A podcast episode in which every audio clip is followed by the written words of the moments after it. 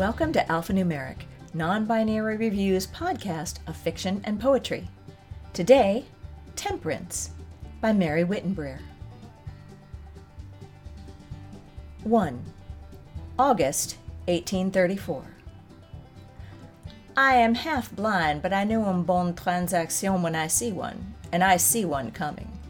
The smoke filtering through the cottonwoods across the river is a sign. He is coming, soon as he can get away without being caught. It is a good day when my young friend from the fifth Regiment comes to buy my whiskey.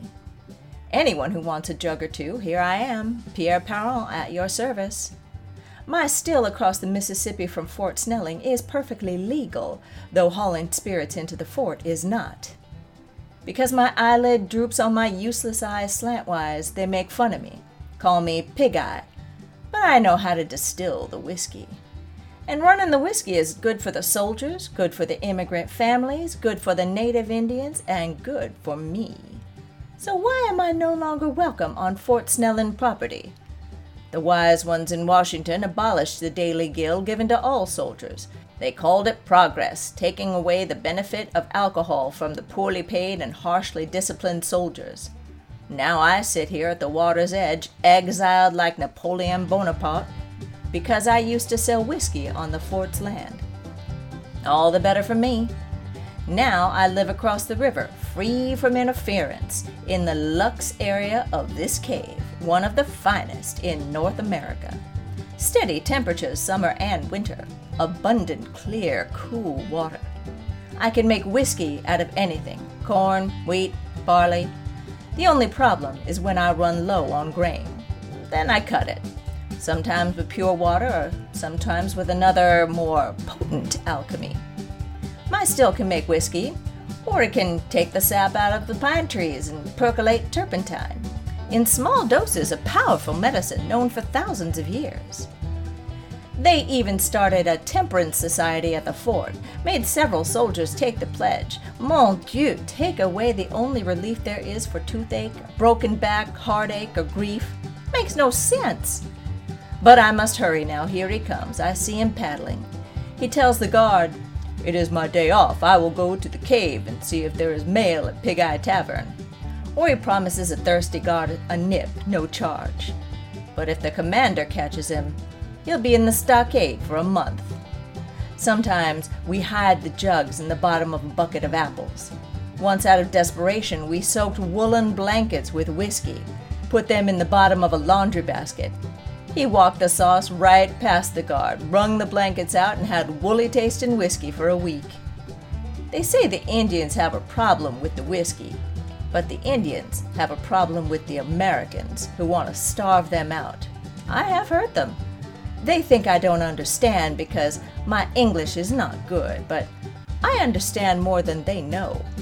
The Indians and the half-Indians like myself. That is why I am anxious for the wily little fifer to paddle over here. Once I sell enough whiskey, I can leave. Leave my little tavern. And go where? I don't know. I could take an ox cart north, or maybe back home to Sault Ste. Marie. I'm too old to live like un voyou, a renegade, as if I am the one who does not belong here.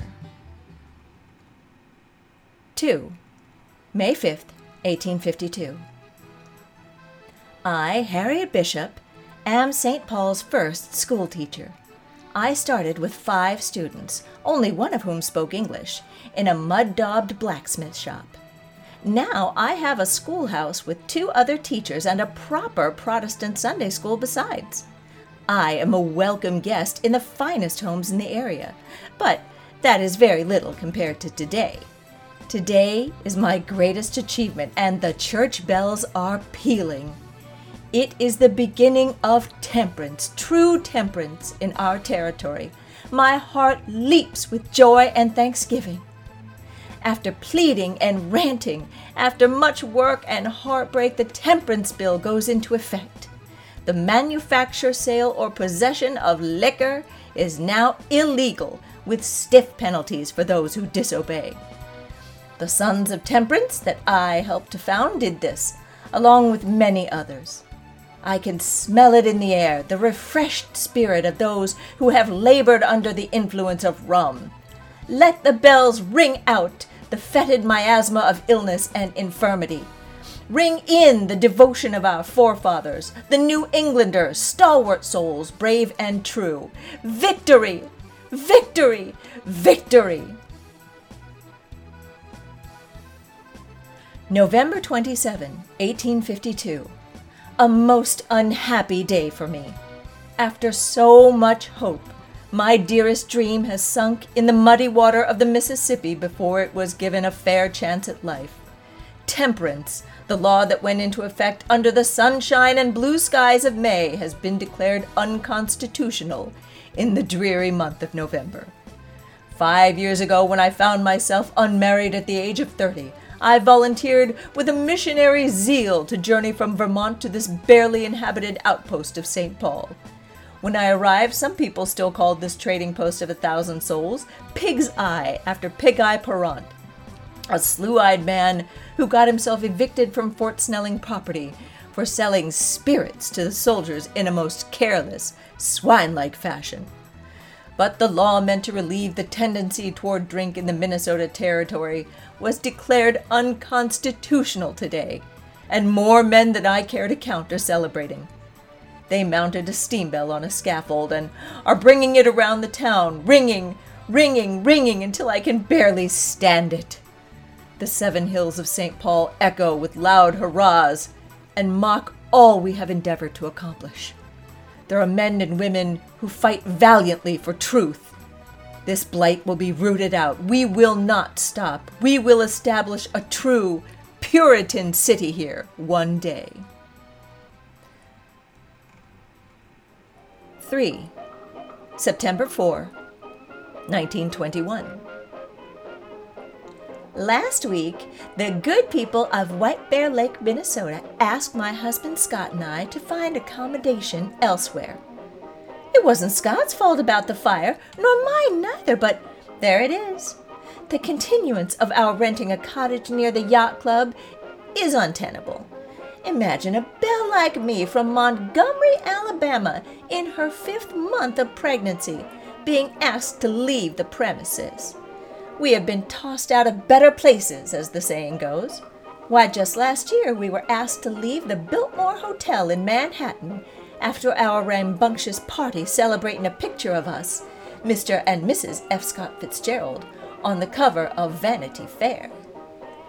We reside here now, in Saint Paul, at the Commodore Hotel. I feel somewhat at home. I can stand at the top of Ramsey Hill and see the northernmost port on the Mississippi, about as at home as I wish to feel. Saint Paul is not Manhattan, and certainly not Paris, but it isn't anywhere near my daddy, Judge Sayre. He can judge all of Alabama, but he can't bring his gavel down on me. Never could. My gracious God, Saint Paul is provincial. Missus Mary Hill, the wealthiest woman in the city and one of the dozen wealthiest women in America, invited me to tea in her brooding pile of stone that is the James J. Hill Mansion. I garnered this sought-after invitation because Scott's grandma is a great friend of Missus Hill's. I wanted to attend, who wouldn't? We had tea and cake and a positively reckless little sip of cognac cherry cordial. Grandmama glared at me like I was Medusa in full serpentine coiffure when I asked if I might have my glass refreshed, but I forgave her. She has her reasons. Her daughter married Scott's father, a man who drank so much and so often he could not hold a job, and depended on his wife's fortune and his own Eastern good breeding to see him through, which explains why Scott grew up living in so many houses in this neighborhood. Evictions and lack of funds for rent is nothing new to my tender lad. His family lived in nearly every fourth house all up and down the avenue. And what was the scintillating talk at Missus Hill's tea, you may ask? Not scandal and gossip, parties and fashion, no. I learned that Missus Hill, who was doing quite poorly health-wise, managed that very week to help her cook make three dozen jars of raspberry jam and go fishing while out at their farm north of the city. Grandmama congratulated her on her accomplishments, while I almost wilted away from disappointment. Scott promised me that when he is done writing his new novel, and I am finished carrying our child, we will move to Paris, France. Merci, mon Dieu! I forgot to tell you that our pied-à-terre, the Commodore Hotel, is rumored to have a speakeasy in the basement.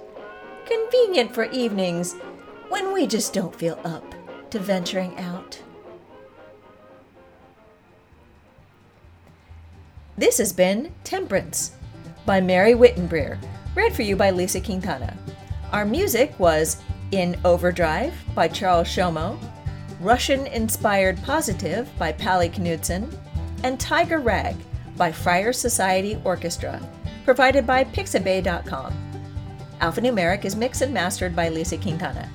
You can get Non-Binary Review on our website, Doetic Press dot com, or on Amazon. If you like the podcast, come on by, drop in, give us a rating, give us a review, give us a subscription, you know, subscribe. New work drops every Wednesday. Non-Binary Review, because humans are hardwired to tell stories.